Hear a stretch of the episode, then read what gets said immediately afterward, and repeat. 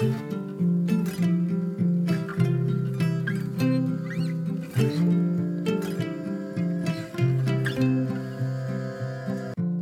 och välkommen till For Health med Anna Sparre. Idag ska vi prata om detox i verkligheten och hur du med hjälp av mat och tillskott kan stötta kroppens avgiftning. Ni som har lyssnat på tidigare avsnitt på temat detox har förstått att tillfälliga detoxkurer inte är lösningen. Men det finns massor som man kan göra med maten du äter dagligen och med tillskott. Det här är ett fristående avsnitt, men om du är intresserad av att veta hur detoxfunktionen fungerar innan du får tips på vilken mat och vilka tillskott du kan äta, så lyssna på avsnitt 112 och 114. Om du är nyfiken efter avsnittet så hittar du mer information på forhealth.se. Om du gillar det här avsnittet så blir jag jätteglad om du vill dela med dig av det på Facebook, Instagram eller till en vän. Ju mer du lyssnar, delar och recenserar, desto bättre går det att hålla podden levande med en massa gratis information och intressanta intervjupersoner. Stort tack på förhand! Veckans recension i iTunes är från Danne Fall som skriver Riktigt bra! Mycket fakta kring kost och hälsa presenterade på ett bra sätt. Tack snälla! Det är toppen att vi har över 130 recensioner i iTunes. Men med tanke på att vi för en knapp månad sedan passerade milstolpen en miljon nedladdningar av podden, så gissar jag att ni är långt mycket fler lyssnare. Så det skulle vara jätteschysst om du vill ta en minut och gå in och recensera. Det hjälper så mycket för poddens överlevnad och för att nya lyssnare ska hitta hit. Tack snälla du! Jag är så tacksam över att ha världens bästa lyssnare. Nu ska vi prata om hur du kan förbättra din biotransformation, eller avgiftning, med mat och tillskott.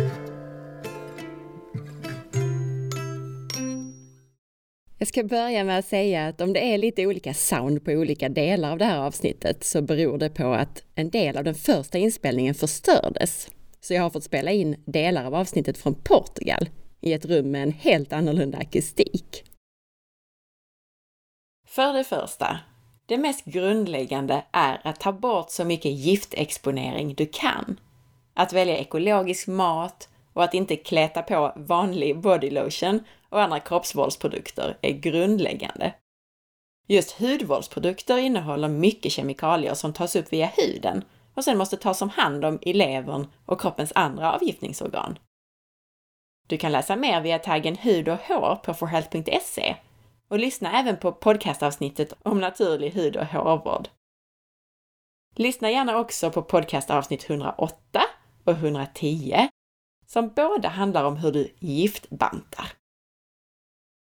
Hur som helst, för det andra, ibland promotas långvarig fasta eller juicefasta för leverns skull och kallas för detox. Detox eller avgiftning eller biotransformation är något som pågår hela tiden. Inte en tillfällig grej som händer medan vi fastar. En lång så kallad detoxkur är inte alls det bästa för att detoxa kroppen eftersom levern behöver massor med ämnen och i synnerhet aminosyror, protein alltså. Till exempel för att bilda glutation, den viktigaste antioxidanten som är involverad i nästan alla faser av biotransformationen. Vi behöver också äta svavelrika proteiner eftersom även svavel är involverat och hjälper till i avgiftningsprocessen. Många gifter tas dessutom hand om genom konjugering med aminosyror, såsom aminosyran glycin i fas 2. En långvarig fasta, alltså över ett dygn, gör dessutom att kroppen nedreglerar biotransformationen, avgiftningsmekanismen alltså. Det som händer vid fasta är att lipolysen, alltså nedbrytningen av våra fettdepåer, ökar. I våra fettdepåer så har vi fettlösliga gifter lagrade. Alltså frigörs mer gifter när vi fastar. Kroppen är då smart nog att nedreglera fas 1 av biotransformationen. Troligen för att fas 2 inte ska halka efter trots att fas 2 inte får alla näringsämnen den behöver just för tillfället. Som du kanske minns från tidigare avsnitt på temat detox, så är ju det farligaste för kroppen oftast mellanprodukterna, de som bildas efter fas 1 men innan fas 2.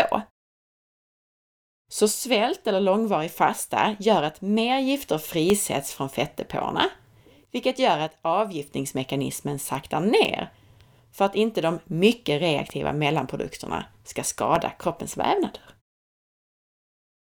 För det tredje så behöver vi antioxidanter. Antioxidanter är mycket viktiga om fas 1 är aktiv. Vi behöver antioxidanter som till exempel vitamin C och E för ämnena som bildas efter fas 1. Alltså, för att effektivt kunna utsöndra giftiga ämnen så behöver fas 1 att vi tillför kroppen antioxidanter och fas 2 att vi tillför kroppen näringsämnen som till exempel proteiner. En kortare fasta på upp till cirka 24 timmar kan däremot vara ett bra sätt att ge kroppen andrum och låta biotransformationen hålla igång utan att vi proppar tarmar och blod fullt med en massa nytt att ta hand om.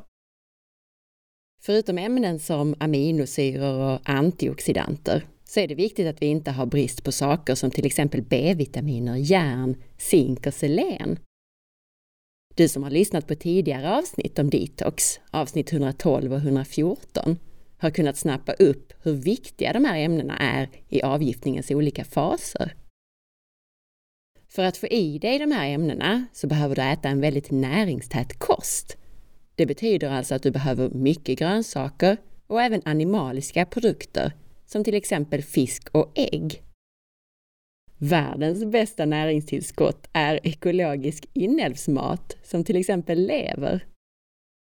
I lever finns rikligt med ämnen som till exempel järn, B-vitaminer och C-vitamin, vilket alla behövs för biotransformationen. Dessutom så finns det zink, jod och selen, vilket annars är ämnen som kan vara svåra att få i sig i tillräcklig mängd, men som du behöver för att ha en god avgiftning. Och lever innehåller såklart också protein, alltså aminosyror. Men förutom de här grundläggande, essentiella näringsämnena som behövs för biotransformationen, så finns det ytterligare ämnen som kan stötta upp och hjälpa till. Det finns både ämnen som vi får i oss som bromsar biotransformationen, avgiftningen alltså, och ämnen som stimulerar den. Som jag har pratat om i tidigare detox-avsnitt så är det generellt ett problem om fas 1 arbetar på i högt tempo, men fas 2 halkar efter. Då kan det bildas och ansamlas mycket reaktiva mellanprodukter som kan göra stor skada. Så ämnen som stimulerar avgiftningens andra faser, och särskilt fas 2, är ofta det som vi är ute efter. Och gärna ämnen som balanserar fas 1 och 2, till exempel genom att stimulera fas 2 mer, eller till och med sakta ner fas 1 något. Exempel på mat och ämnen som är positiva för vår biotransformation i det här avseendet är indol 3-karbinol som finns i kolfamiljen, brassikaväxter alltså, det vill säga i broccoli, vitkål, grönkål och så vidare. Kol och indol 3-karbinol berättar jag mer om strax. Även mjölktistel, eller silimarin, och gurkmeja, kurkumin, är ämnen som kan uppreglera fas 2 och nedreglera eller balansera fas 1 och som jag också snart berättar mer om. Elaginsyra är en antioxidant, en fenol, som finns i bär som hallon, i nötter som valnötter och i granatäpple. Elaginsyra balanserar fas 1 och 2 genom att sakta ner fas 1 och stimulera fas 2. Limonen utgör viktiga smakämnen i citron och apelsin. Det finns i kummin, dillfrön, i citrusskal och citrusfrukter, utom i grapefrukt. Det här ämnet stimulerar och inducerar både fas 1 och fas 2. Det här var några exempel. Och vi ska ta upp mycket fler ämnen om mat lite mer på djupet. Men vad jag vill börja med att ta upp är att vi också behöver de grundläggande ämnena för att biotransformationen ska fungera. Vi behöver alltså äta näringstät mat så att vi har de aminosyror, vitaminer och så vidare som behövs för att kroppen ska kunna göra sitt jobb efter bästa förmåga.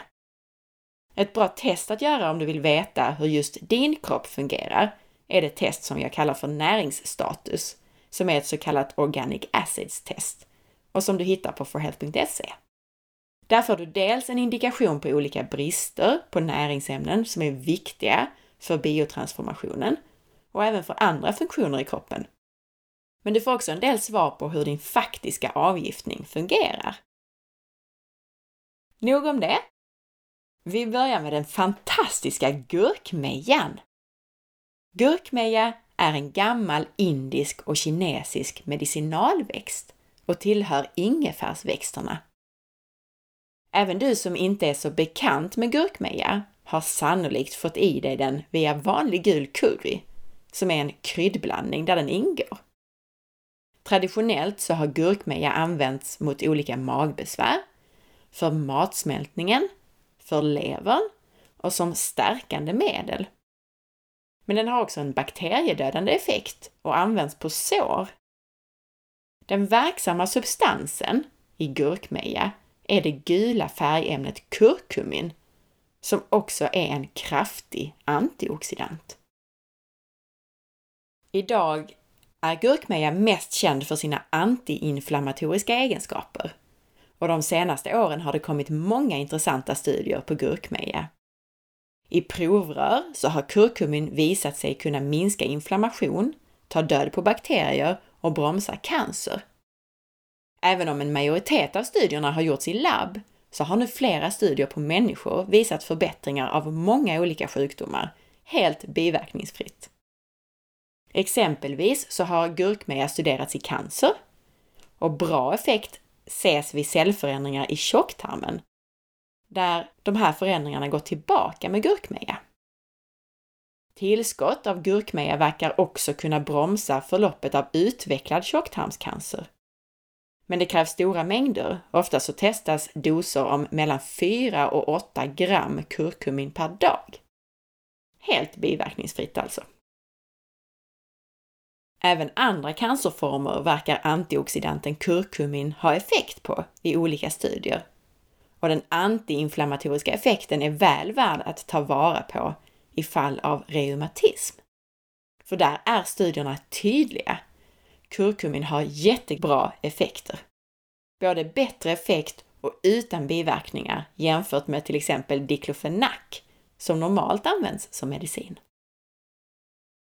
Effekten av gurkmeja på magen har bekräftats i en kontrollerad randomiserad blindstudie.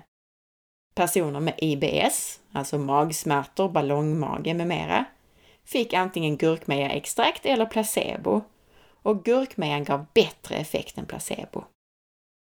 Och en annan kontrollerad studie visade effekt av kurkumin vid ulcerös kolit, alltså en inflammatorisk tarmsjukdom. Och studier på möss och råttor visar till och med bra effekt av gurkmeja mot diabetes. Men när vi nu pratar biotransformation och detox så är det intressanta med kurkumin i gurkmeja att det bromsar leverns fas 1 och stimulerar fas 2, vilket gör att avgiftningen blir mer effektiv. Det är också särskilt hjälpsamt för de individer som har sådana genetiska anlag som gör att leverns faser är i otakt. Och ni minns som sagt att jag i tidigare detox-avsnitt förklarade hur viktigt det är att fas 2 hänger med fas 1 eftersom det bildas de här reaktiva mellanprodukterna. Och därför så är gurkmeja väldigt bra eftersom det balanserar fas 1 och 2. Och dessutom så är ämnet kurkumin som sagt en stark antioxidant vilket i sig också skyddar mot de reaktiva ämnena som bildas efter kroppens fas 1-avgiftning. Och dessutom så stimulerar det produktionen av galla, som ni kanske minns också har en roll i avgiftningen. Ni hör, gurkmeja är ett riktigt universalmedel. Och inte minst för levern och avgiftningen, biotransformationen. I studier så ser man hur kurkumin ökar aktiviteten i glutation S-transferasenzymer. De viktiga enzymer som hjälper till med konjugering i fas 2 och som vi pratade om i avsnitt 114. Men även andra enzymer som har att göra med just det viktiga ämnet glutation stimuleras av kurkumin, gurkmeja alltså. I studier så ser man bland annat att kurkumin har effekt mot kvicksilverförgiftning. Det har en positiv effekt på kvicksilverinducerad oxidativ stress och på biokemiska förändringar i njure och lever som har uppkommit av kvicksilver. Det är bra att äta gurkmeja och kurkumin med fett och svartpeppar. Fett ökar upptaget och svartpeppar hämmar nedbrytningen av kurkumin så att det stannar kvar och verkar längre i kroppen. Det finns kosttillskott med både gurkmeja och rent kurkumin. Man kan såklart använda gurkmeja som kryddning. Det ska du såklart göra även om du tar tillskott. Men om man ska få i sig det i stora doser så är det lätt att bli trött på att allting ska smaka gurkmeja. Det funkar bra tycker jag, särskilt i köttfärsrätter. Det tycker jag blir jättegott med gurkmeja i. Och såklart alla asiatiska rätter med till exempel grytor med, med kokosmjölk och så vidare. Jag har i alla fall testat kurkumin som tillskott och då har jag testat dels från Female Balance Shop, en variant som heter Meriva, och dels från Alpha Plus, ett tillskott som heter kurkumin rätt och slätt. Mjölktistel, eller mariatistel, är nästa spännande ört som kan hjälpa din biotransformation, det vill säga din avgiftning. Den intressanta aktiva substansen i mjölktistel är en flavonoid som kallas silimarin. Mariatistel är en ört som har använts i tusentals år för att stödja levern, njuren och gallblåsan. Sillimarin tros vara ansvarigt för många av de här positiva effekterna som inkluderar att skydda din lever, vara antimikrobiell och antiinflammatorisk. Mjölktisten, eller mariatisten, härstammar från Medelhavsområdet men finns nu över hela världen.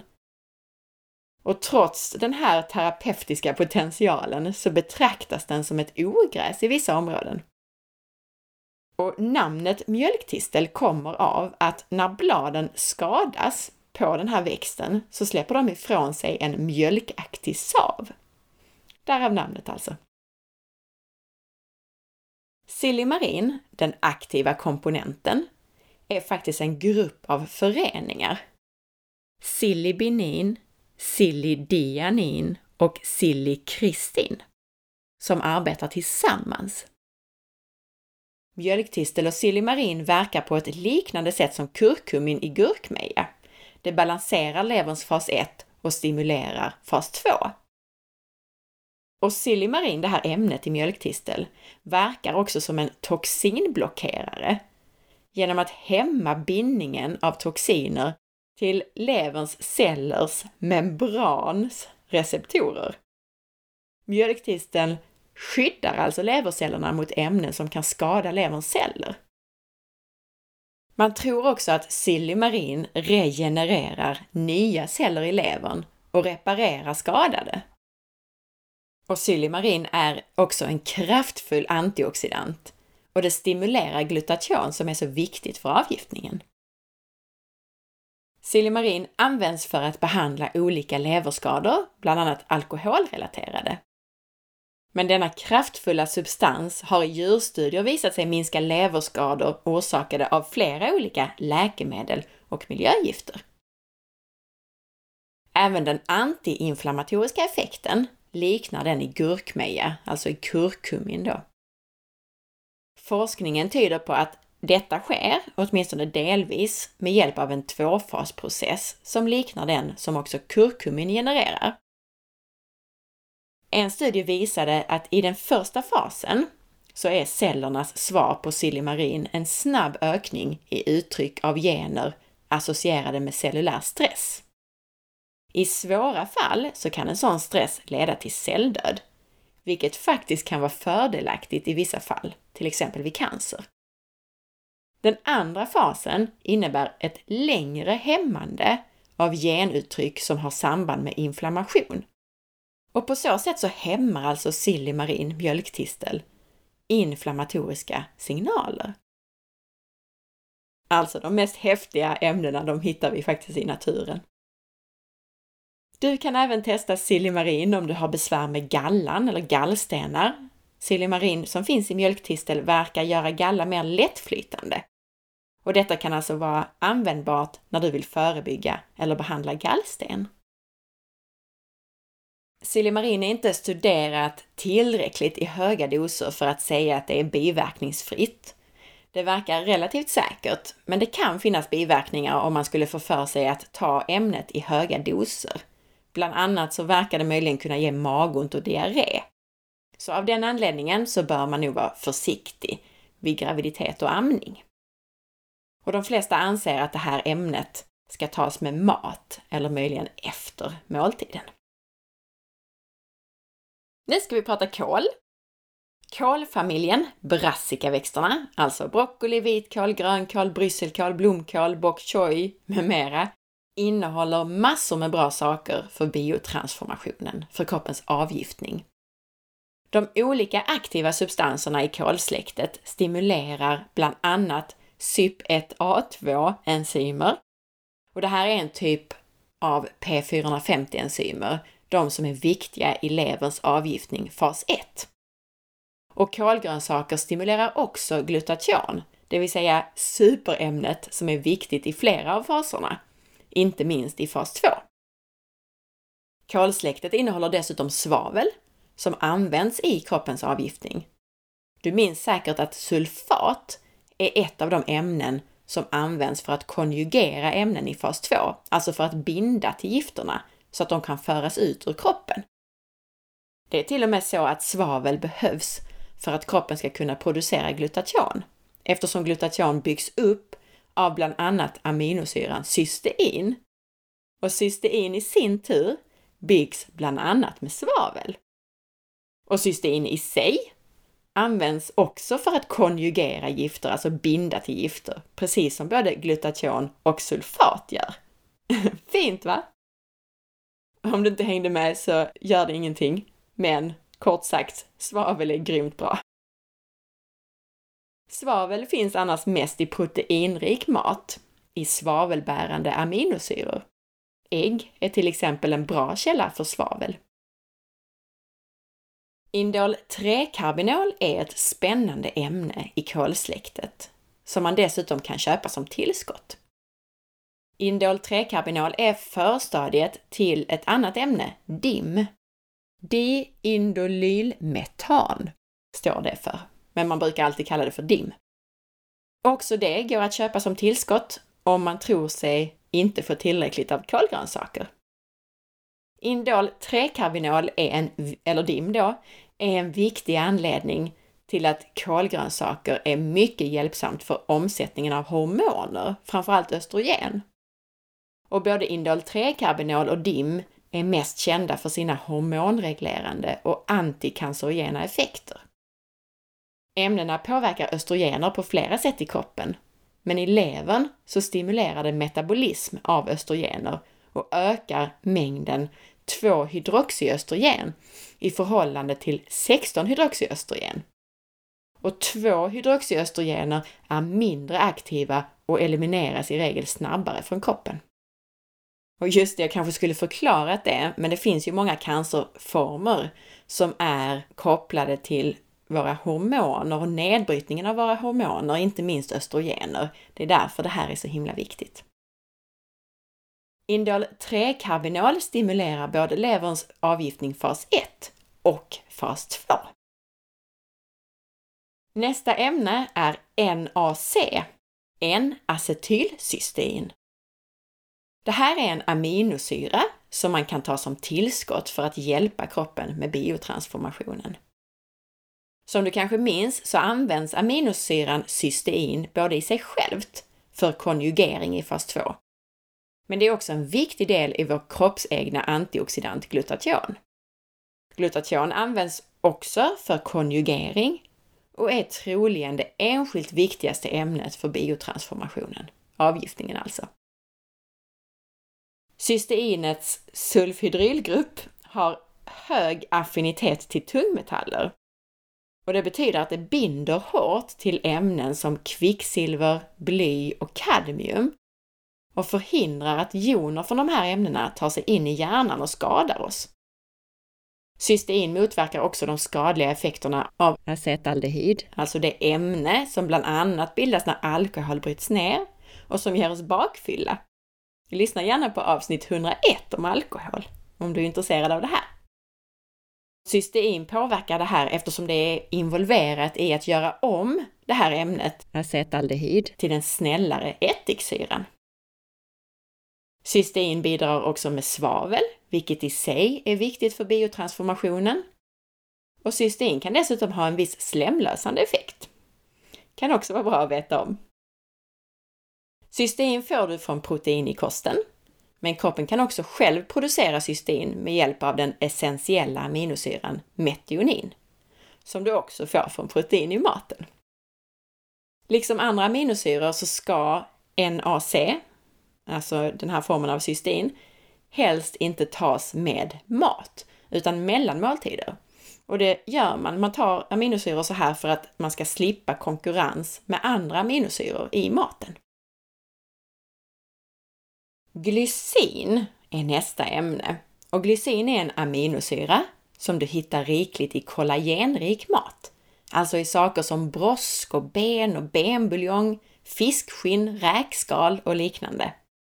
Lyssna gärna på avsnitt 88 där vi pratar mer om kollagen, gelatin och glycin. Glycin används i kroppens avgiftning i fas 2, där aminosyran både ingår som en del i glutation, men även själv kan konjugera till gifter, alltså binda upp gifter. Äter du inte tillräckligt med kollagenrik mat så kan du ta glycin som tillskott. Särskilt om det skulle visa sig i tester att din avgiftning inte fungerar som den ska, till exempel i ett organic acids test eller i ett genetiskt test.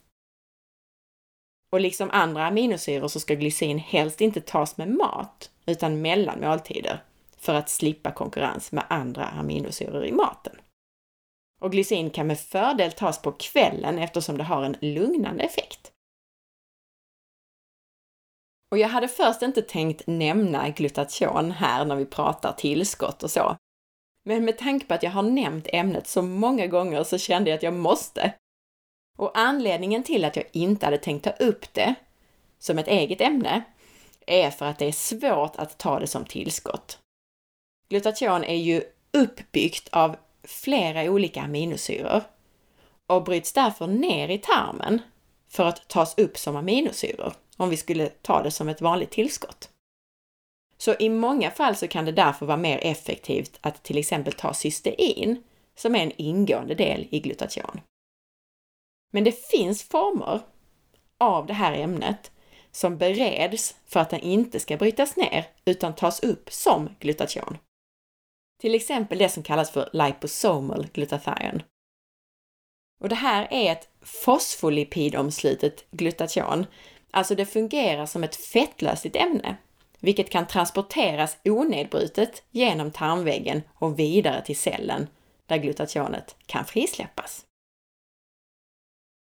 Och så ska vi avslutningsvis prata om antioxidanter. Ämnen som fungerar som antioxidanter spelar en viktig roll i människans fysiologi. De här ämnena förhindrar oxidation av andra molekyler genom att ta hand om fria radikaler som produceras medan kroppens processer pågår och eller som ett resultat av sjukdomstillstånd. Och det här behövs inte minst i biotransformationen, avgiftningen. En balans mellan ROS, Reactive Oxygen Species, alltså fria radikaler, och antioxidanter är väldigt viktigt för att kroppen ska ha rätt fysiologiska förutsättningar. Ett överskott av fria radikaler orsakar oxidativ stress som kan leda till skada på kroppen och till sjukdom. Antioxidanter är ämnen med kemiska egenskaper som ger dem förmågan att motverka sån här oxidation, skadeverkan från bland annat olika former av syre. Vår användning av syre för andning och energiförbränning är ofrånkomligt förenat med att vi också bildar destruktiva fria radikaler. Men som ni vet så bildas de här också när kroppen arbetar med att ta hand om och föra ut gifter ur kroppen. Det här förutsätter alltså att vi också har ett skydd. Och antioxidanter är de ämnen som neutraliserar fria syreradikaler. Vi bildar många kraftfulla antioxidanter i våra egna kroppar, som till exempel liponsyra, koenzym Q10 och glutation. Vi bildar hormoner som melatonin som också har en antioxidativ funktion och enzymer som SOD, SOD, superoxiddismutas.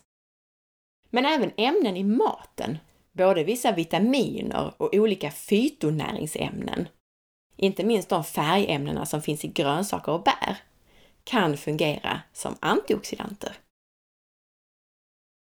Eftersom vi lever i en värld där vi exponeras för både mer stress och mer toxiner än vad våra kroppar utvecklades för att tolerera, så är också behovet av antioxidanter stort. Kosten spelar en stor roll. Vi behöver ge kroppen det den behöver för att producera de kroppsegna antioxidanterna. Protein och fett till exempel. Men vi behöver också äta en kost som är rik på antioxidanter som vitamin C och E och fytokemikalier i mörkgröna eller färgrika grönsaker, bär och frukter. I många fall så kan vi också ha hjälp av att ta antioxidanter som till exempel vitamin C och E som tillskott. C-vitamin e är ett vattenlösligt ämne som finns rikligt i de flesta grönsaker och bär, men även i lever. Tänk på att C-vitamin är vattenlösligt, värmekänsligt och har en kort halveringstid. Det vill säga det bryts ner snabbt. Och det här innebär att det inte är lönt att dricka en paketerad apelsinjuice som pressades för några veckor sedan i bästa fall. Det är inte heller särskilt lönt att äta sönderkokta grönsaker som både har lakats ur och förstörts av långvarig värmebehandling. Att däremot äta en kombination av råkost, alltså råa grönsaker, och försiktigt tillagade grönsaker, inte minst broccoli, örter som persilja och bär som svarta vinbär och inälvsmat som lever, är utomordentligt bra sätt för att få i sig C-vitamin. Att det finns C-vitamin i inälvsmat, det beror på att djur har förmågan att själva producera C-vitamin i lever och njurar. Det har tyvärr inte vi människor, så vi får äta det helt enkelt. Det går utmärkt att ta C-vitamin som tillskott i ganska hög dos. Kroppen är duktig på att göra sig av med ett överskott. Men akta dig för sötade och tillsatsstinna brustabletter. E-vitamin är ett fettlösligt vitamin. Det är känsligt för syra och ljus. Och den här antioxidanten E-vitamin är viktig på många sätt, inte minst för att skydda våra cellmembran. Eftersom det är ett fettlösligt vitamin så finns det också huvudsakligen i fet mat, som nötter, fröer, avokado och olja. Och även i groddar. Men var alltså noga med att skydda din olivolja till exempel då från syre och ljus.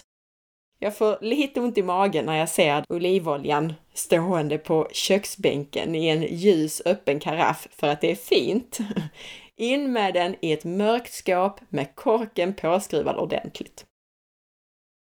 Det går bra även att ta E-vitamin som tillskott, men här ska man vara lite mer försiktig med doseringen eftersom det är ett fettlösligt ämne som inte kroppen kan göra sig av med lika enkelt. Liponsyra är också ett intressant ämne. Det här är en antioxidant som kroppen tillverkar själv, men man kan också ta det som tillskott. Liponsyra, eller alfa-liponsyra, är särskilt viktigt för mitokondrierna. Men det har också den häftiga egenskapen att det kan regenerera andra antioxidanter. Det vill säga liponsyra kan hjälpa andra antioxidanter, som till exempel vitamin E, att komma tillbaka till sin aktiva form efter att de här antioxidanterna har plockat upp fria radikaler. Inälvsmat, spenat och broccoli är bra källor för att få i sig liponsyra från maten. Om du har hört talas om liponsyra, eller ALA då som det också kallas för, alfa-liponsyra, så har du kanske hört att det kan förbättra insulinkänsligheten. Men det är också en kraftig antioxidant. Och just det, alfa-liponsyra, ALA, ska inte förväxlas med ALA som i alfa-linolensyra, som är den kortare omega-3-fettsyran som du hittar i till exempel linfrön. Liponsyran som vi pratar om här, det är en antioxidant och en viktig kofaktor i flera av kroppens enzymsystem. Den är både vattenlöslig och fettlöslig, vilket är ovanligt. Och dessutom så passerar den blod-hjärnbarriären. Liponsyra tar sig också in i mitokondrierna där den är en helt nödvändig kofaktor för energiproduktionen i citronsyracykeln. Och förutom att vara en antioxidant så kan den alltså också hjälpa andra antioxidanter som till exempel vitamin E att komma tillbaka till sin aktiva form efter att vitamin E har tagit hand om fria radikaler. Liponsyra kan också gelera till metaller och hjälpa oss att föra ut dem ur kroppen. Liponsyra kan påverka signalvägar i kroppen, inklusive de för insulin, kväveoxidbildning och apoptos, programmerad celldöd. Liponsyra påverkar alltså många olika processer. Och det finns i de flesta råvaror, alltså i den mesta mat om du köper whole foods så att säga. Men det finns mer koncentrerat i spenat, njure, hjärta och annan inälvsmat, broccoli och tomat. Alltså återigen så har vi vår viktiga inälvsmat och våra mörkgröna grönsaker. Och som sagt, liponsyra tillverkas också i din egen kropp, men hjälp kroppen på traven genom att äta den här maten. Liponsyra finns i alla kroppens celler och är en väldigt allsidig antioxidant. Och det går alltså också att ta den här som tillskott. Det här var allt som jag tänkte bjuda på idag. Jag hoppas att du har gillat den här Detox-serien med avsnitt 112, 114 och nu 116. Lämna gärna din feedback i kommentarerna på forhealth.se eller på Facebook vad du tyckte om det här ämnet och en sån här liten serie med podcastavsnitt. Tack snälla för att du lyssnade idag! Om du gillade avsnittet så dela inlägget om avsnittet som du hittar på facebook.com forhealth.se. Missa inte heller att följa med på forhealth.se och på Instagram via signaturen asparre. Gå nu hemskt gärna in i iTunes eller i din app på mobilen och lämna ett betyg och en recension. Och glöm som sagt inte att tipsa andra om podden om du gillar den. Om en vecka så hörs vi igen och då kommer Mia Lundin, så det får du inte missa. Ha en riktigt bra dag och ta hand om dig. Hejdå!